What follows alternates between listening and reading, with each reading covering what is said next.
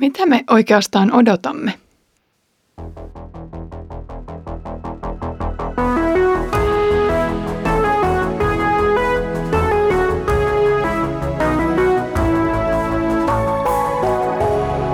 Kirjoitusten pauloissa.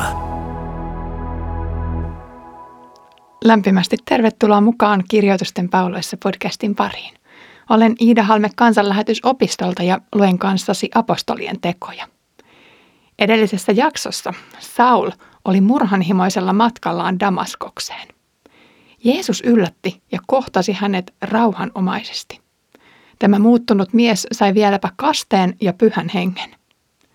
Tällä kerralla saamme ensimmäisen makupallon siitä, millaisena aseena Jeesus tätä Paavalia käyttääkään.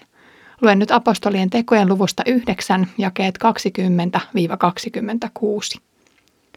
Hän alkoi heti synagogissa julistaa, että Jeesus on Jumalan poika. Kaikki, jotka kuuntelivat häntä, olivat ihmeissään. He sanoivat, eikö tämä sama mies pyrkinyt Jerusalemissa tuhoamaan ne, jotka huutavat avuksi Jeesuksen nimeä? Eikö hän tännekin tullut vangitakseen heidät ja viedäkseen ylipappien eteen? Mutta Saul sai yhä enemmän voimaa. Vääjäämättömin todistein hän osoitti, että Jeesus on Kristus ja saattoi näin Damaskoksen juutalaiset hämmennyksen valtaan.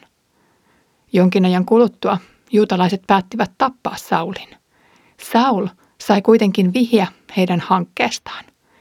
He pitivät kaupungin porteilla partiota yötä päivää, jotta saisivat hänet surmatuksi. Mutta eräänä yönä opetuslapset auttoivat hänet pakoon laskemalla hänet korissa muurilta alas. Epäilykset ja pelko Saulia kohtaan elivät vahvana. Aiemmin Ananias pelkäsi mennä Saulin luo, koska mies oli tunnettu kristittyjen vangitsija. Nyt mies on edelleen menneisyyden maineensa vanki, kun hänen opetuksiaan synagogassa ei oteta vakavasti. Saul sen sijaan ei aikailut turhia, vaan muutti matkansa agendan välittömästi Jeesuksen kohtaamisen jälkeen. Alun perin hänen piti mennä Damaskokseen vangitsemaan kristityt, mutta nyt ääni on vaihtunut kellossa. Saul suuntaa kristittyjen kotiovien sijasta synagogaan ja pyrkii siellä osoittamaan, kuka Jeesus on. Tartun seuraavaksi Saulin keskeisiin väitteisiin Jeesuksen identiteetistä. Ensiksi Saul julisti, että Jeesus on Jumalan poika. Miltä tällainen puhe kuulosti synagogassa istuvan korvaan? Erityinen poika ja jälkeläinen luvataan vanhassa testamentissa ainakin neljässä eri yhteydessä. Jo Eevan pojalle annetaan suuri tehtävä. Hän olisi murskaava saatanan vallan. Hedelmätön ja vanha Abraham saa lupauksen jälkeläisestä, jossa kaikki kansat tulisivat siunatuiksi. Profeetta Samuel on lupauksen lapsi, joka luovutetaan Herran Nasiriksi jo pikkupoikana. Lisäksi David saa lupauksen pojasta, josta tulisi ikuinen hallitsija Jerusalemin valtaistuimelle. Nämä esimerkkeinä luetellut pojat vanhan liiton ajalta kantavat suuria lupauksia harteillaan. Täyttivätkö sitten Kai, Iisak, Samuel tai Salomo täysin niitä ennustuksia, joita heidän osakseen oli annettu, vai jäätiinkö vielä odottamaan lupausten sinettiä? Jokainen näistä pojista oli kirjaimellisesti fyysinen jälkeläinen, mutta heidän tehtävänsä olivat ihmistä suurempia.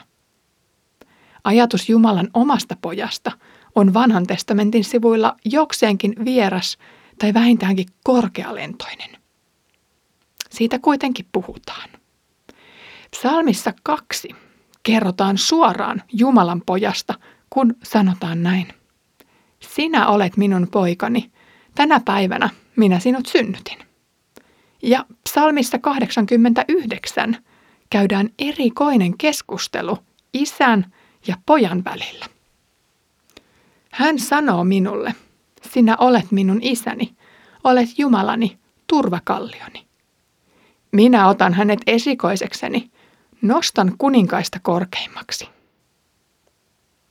Puhe esikoisesta on tuttua itse asiassa jo luomiskertomuksessa, jossa Herran kerrotaan luoneen maa ja taivas esikoisessaan.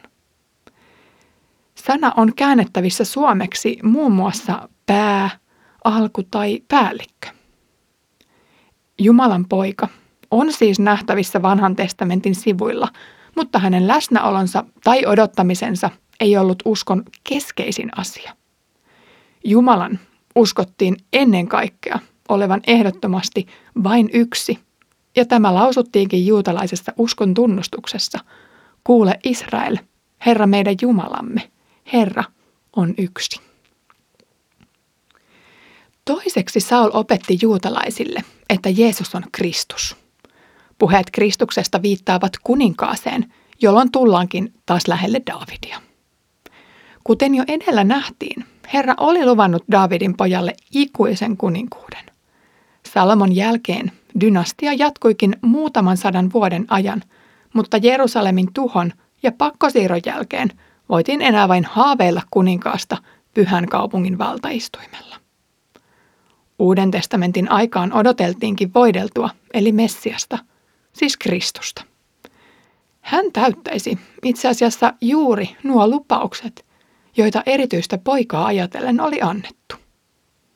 Hän olisi profeetta, joka pyhittää elämänsä Jumalalle. Hän olisi pappi, joka iskee pahan vallan lyttyyn. Ja hän olisi kuningas, joka hallitsee ikuisesti. Odotukset vanhan testamentin lupausten suhteen olivat siis itse asiassa moninaiset, ja juutalaiset oppineet olivat aikojen saatossa pyrkineet selittämään näitä ennustuksia – mutta varmaa selkeyttä ei oltu saavutettu.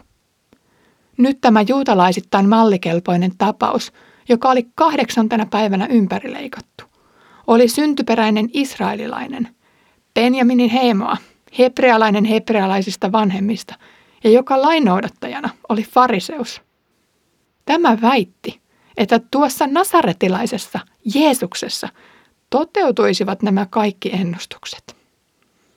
Hän olisi kaikki jälkeläisiin liittyvät lupaukset toteuttava poika ja voideltu, joka toisikin ehkä erilaisen vallan ja vapauden Israelille kuin mitä oli odotettu.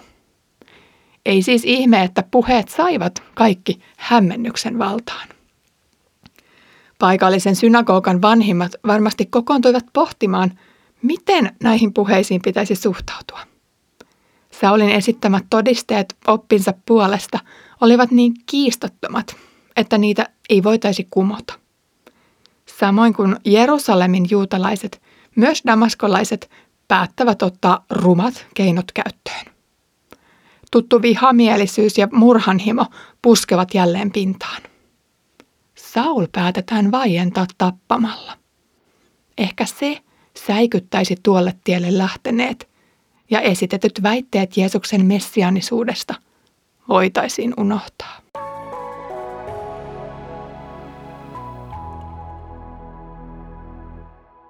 Huhu Saulin murhasta lähti liikkeelle suljettujen ovien takanta paikalliset veljet saivat suunnitelmasta tiedon. Kaikessa hiljaisuudessa Saul laskettiin yön pimeydessä kaupungin muurin yli tavarahissillä alas. Kaupungin portti oli tarkoin vartioitu, joten sen kautta kulkeminen ei tullut kysymykseenkään. Portteja vartioitiin tämän villitsijän pakoyritysten varalta yötä päivää. Jälleen kerran ihmiset pyrkivät kahlitsemaan evankeliumin, mutta taas se osoittautui mahdottomaksi. Evankeliumissa piilee Jumalan voima, ja silloin inhimilliset rakenteet ja pyrkimykset eivät voi sitä estellä. Olipa kiva, kun kuuntelit tänään kirjoitusten pauloissa podcastia. Oli aika kummallista huomata, että kiistattomista todisteista huolimatta jälleen kerran usko Jeesukseen torjutaan. Saul oli viimeisen päälle viisas ja kyvykäs mies sekä ennen Jeesuksen kohtaamista vakuuttunut kristinuskon haitallisuudesta.